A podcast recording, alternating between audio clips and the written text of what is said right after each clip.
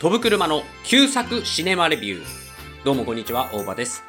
えーこの、えー放送ではですね、ポッドキャストでは、毎度ですね、まあ皆さんがご家庭で見れるような映画、えーこれをですね、ネタバレなしで3つの見どころに絞って皆さんにご紹介していくっていうのを送っております。で、今回何をやってるかっていうと、アダムアダムです。まあこちらネットフリックス限定の新作映画ですね。えーこちらをご紹介したいなと思います。あらすじ。2年前に父親を亡くした少年のアダムはその悲しみが一向に癒えない。前へ進もうとする母親に対し、アダムは素直になれずに辛く当たる。そんなある日、未来からやってきた大人の自分に出会う。彼は未来を救うため、大切なミッションを持って過去にやってきたのだ。少年アダムと大人のアダムは、協力して未来を救うべく動き出す。えー、こちら作品情報です。監督がショーン・レビー、脚本がジョナサン・トロッパー、T.S. ノーリン、トロえージェニファー・フラケット、マーク・レビン。出演がですね、ライアン・レイノルズ、ジェニファー・ガーナー、ゾーイ・サルダナ、マーク・ラファロ、その他、もろもろという感じでございます。では、早速ですね、この作品の見どころを3つ絞ってご紹介したいと思います。まず1つ目。アクションが面白い。この作品未来の武器が出てくるんですけども、これがとてもユニークなんですよ。なんかね、こう、武器にもなるし、防御する盾にもなるし、みたいな不思議な武器が出てくるんですね。まあ見た目はなんかライトセイバーみたいな感じなんですけれども、これがね、いいアクションの幅を利かせてる感じでいいんですよね、とってもね。なんだろうな、ライトセイバーじゃんって少年アダムが言うんですね。で、大人のアダムはライトセーバーじゃねえわみたいなことを言うんですけども、実際戦い方とかがとってもライトセーバーで、しかもなんか不思議とね、スター・ウォーズ見てんのかなっていうようなアクションが入ってきたりとかするし、あの、スター・ウォーズアクションも入ってくれば、なんかいろんな映画のね、オマージュ、SF 映画のオマージュ見てんのかなっていうぐらい、結構いろいろとね、なんかあ、こう見たことある既視感のあるアクションがあるんですよ。でもそれが新しい映像だったり、アングルだったり、なんかその、現代での戦いっていう風に見せられてるから、見たことあるのに新しいっていうちょっと不思議な感覚でね。で、しかも武器がやっぱ、あのちょっと変わってるから、我々の想像の少し斜めを上を行くような武器の使い方になってるんですね。だから、未来の武器を使ったアクションっていうのがね、とっても見てて楽しいなって思います。だからまあこの映画多分アクション映画の一部一部っていうかアクション映画っていうもののジャンルに入ると思うんですねなのでそういう意味でもアクションはやっぱ力が入ってて面白いと思います。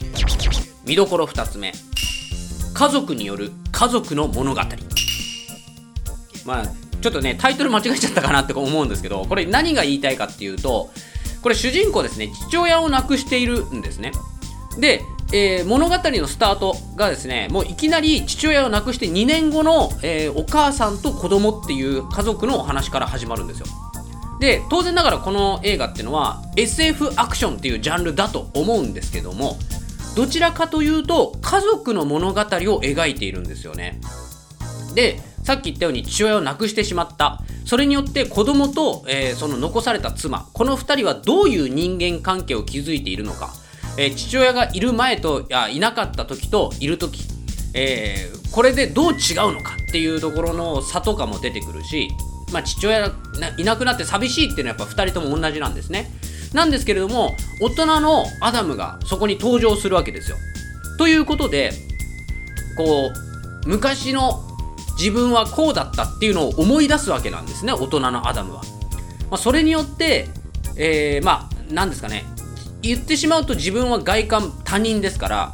こう母親とですね会話をするシーンとかも他人として会話が聞けるんですよ。だからお宅の息子さんどうみたいな話を聞くといろいろとこうなんだろう自分の子供だなんて知らずにいろいろと話してくれたりして母親の気持ちとか思いみたいなものを初めてそこで知ったりとかもできる。でしかも大人になったからこそ子供の頃こうしてたああしてたっていう後悔があってそれに対してですねやっぱこうああすればよかったなこうすればよかったなっていう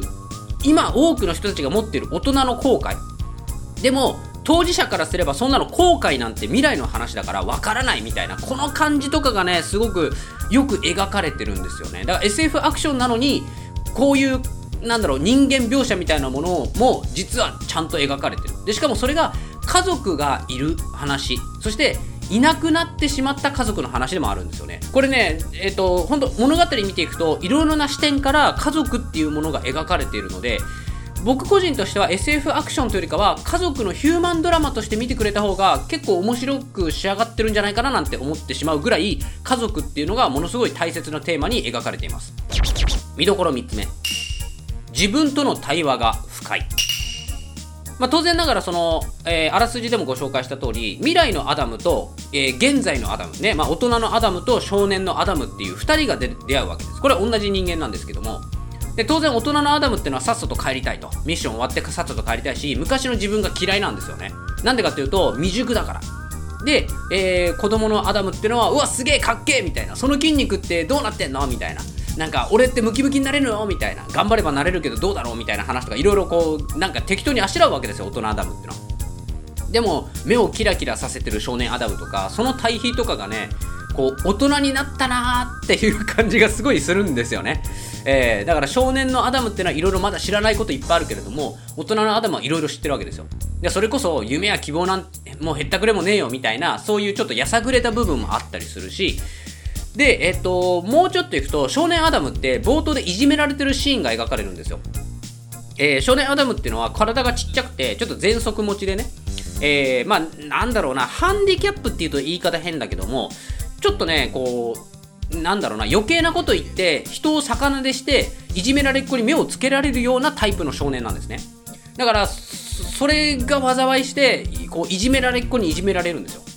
で大人アダムはそれを見て何もしないと。お前俺俺だろって。未来の俺なのに助けてくれないのかよみたいな。いや戦えよ。お前自身戦えよ。って言うみたいな。なんかその感じとかもすごくねなんだろうな。こう大人のアダムはそれでよかったんだよっていじめられなきゃダメだったんだって言うんですよ。なんですけども少年アダムはえっ、ー、といやいやいじめんじゃねえよ。いじめられて辛いんだから助けてくれよっていうこのね大人アダムと少年アダムのズレ。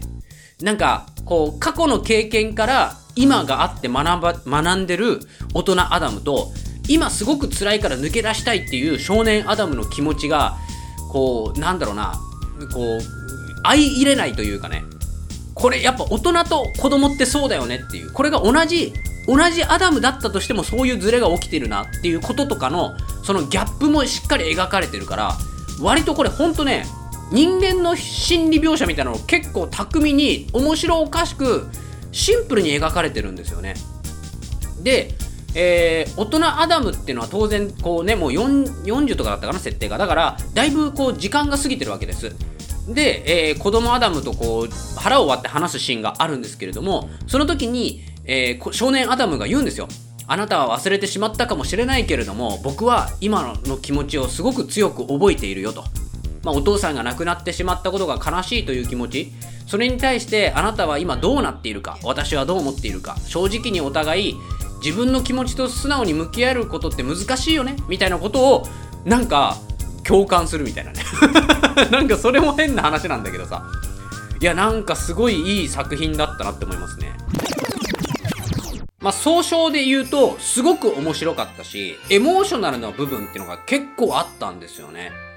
だからまあ、ご家庭、いろいろな環境の方あると、あると思いますよ。いろんな方がね。えー、例えば幼くしてね、ご家族の誰かを失ってしまったっていう方もいれば、えー、大人になってね、亡くなって辛い、苦しい、悲しいっていう人たちもいらっしゃると思います。まあそういう人たちね、別に慰めではないんだけども、こう、残された人たちの物語を描いてるんですよね、とっても。なんかこれがね、とってもいい話なんですよ。だからぜひ見てほしいんですよね。ちょっとタイムトラベル SF アクションっていうジャンルになってしまってるんですが、割とね、映画全編を通して、えー、大切なメッセージをね、こう通して伝えてくれてる感じなので、あの、本当この映画は割とエモーショナルな部分に着目して見ていただきたいなと思います。えー、本当思った以上に家族の物語になってますのでね、えー、ぜひ、えー、このアダムアダムね、見ていただければと思います。ネットフリックスで、えー、無料で見ることができますので、よければ、こう、見ていただければと思います。以上、大場の旧作シネマレビューでございました。えー、最後までお付き合いいただきありがとうございます。えー、YouTube でですね、大場のシネマリビューと言いまして、劇場公開された映画のね、ネタバレなしの3つ見どころを、えー、ご紹介している動画、それからですね、もう完全にネタバレ全開で僕のもうね、感想をバッチバチにね、ご紹介してる動画っていうのもアップしていますので、よければね、YouTube で大場のシネマレビュー検索して見ていただければと思います。以上でございます。また次回お会いしましょう。さようなら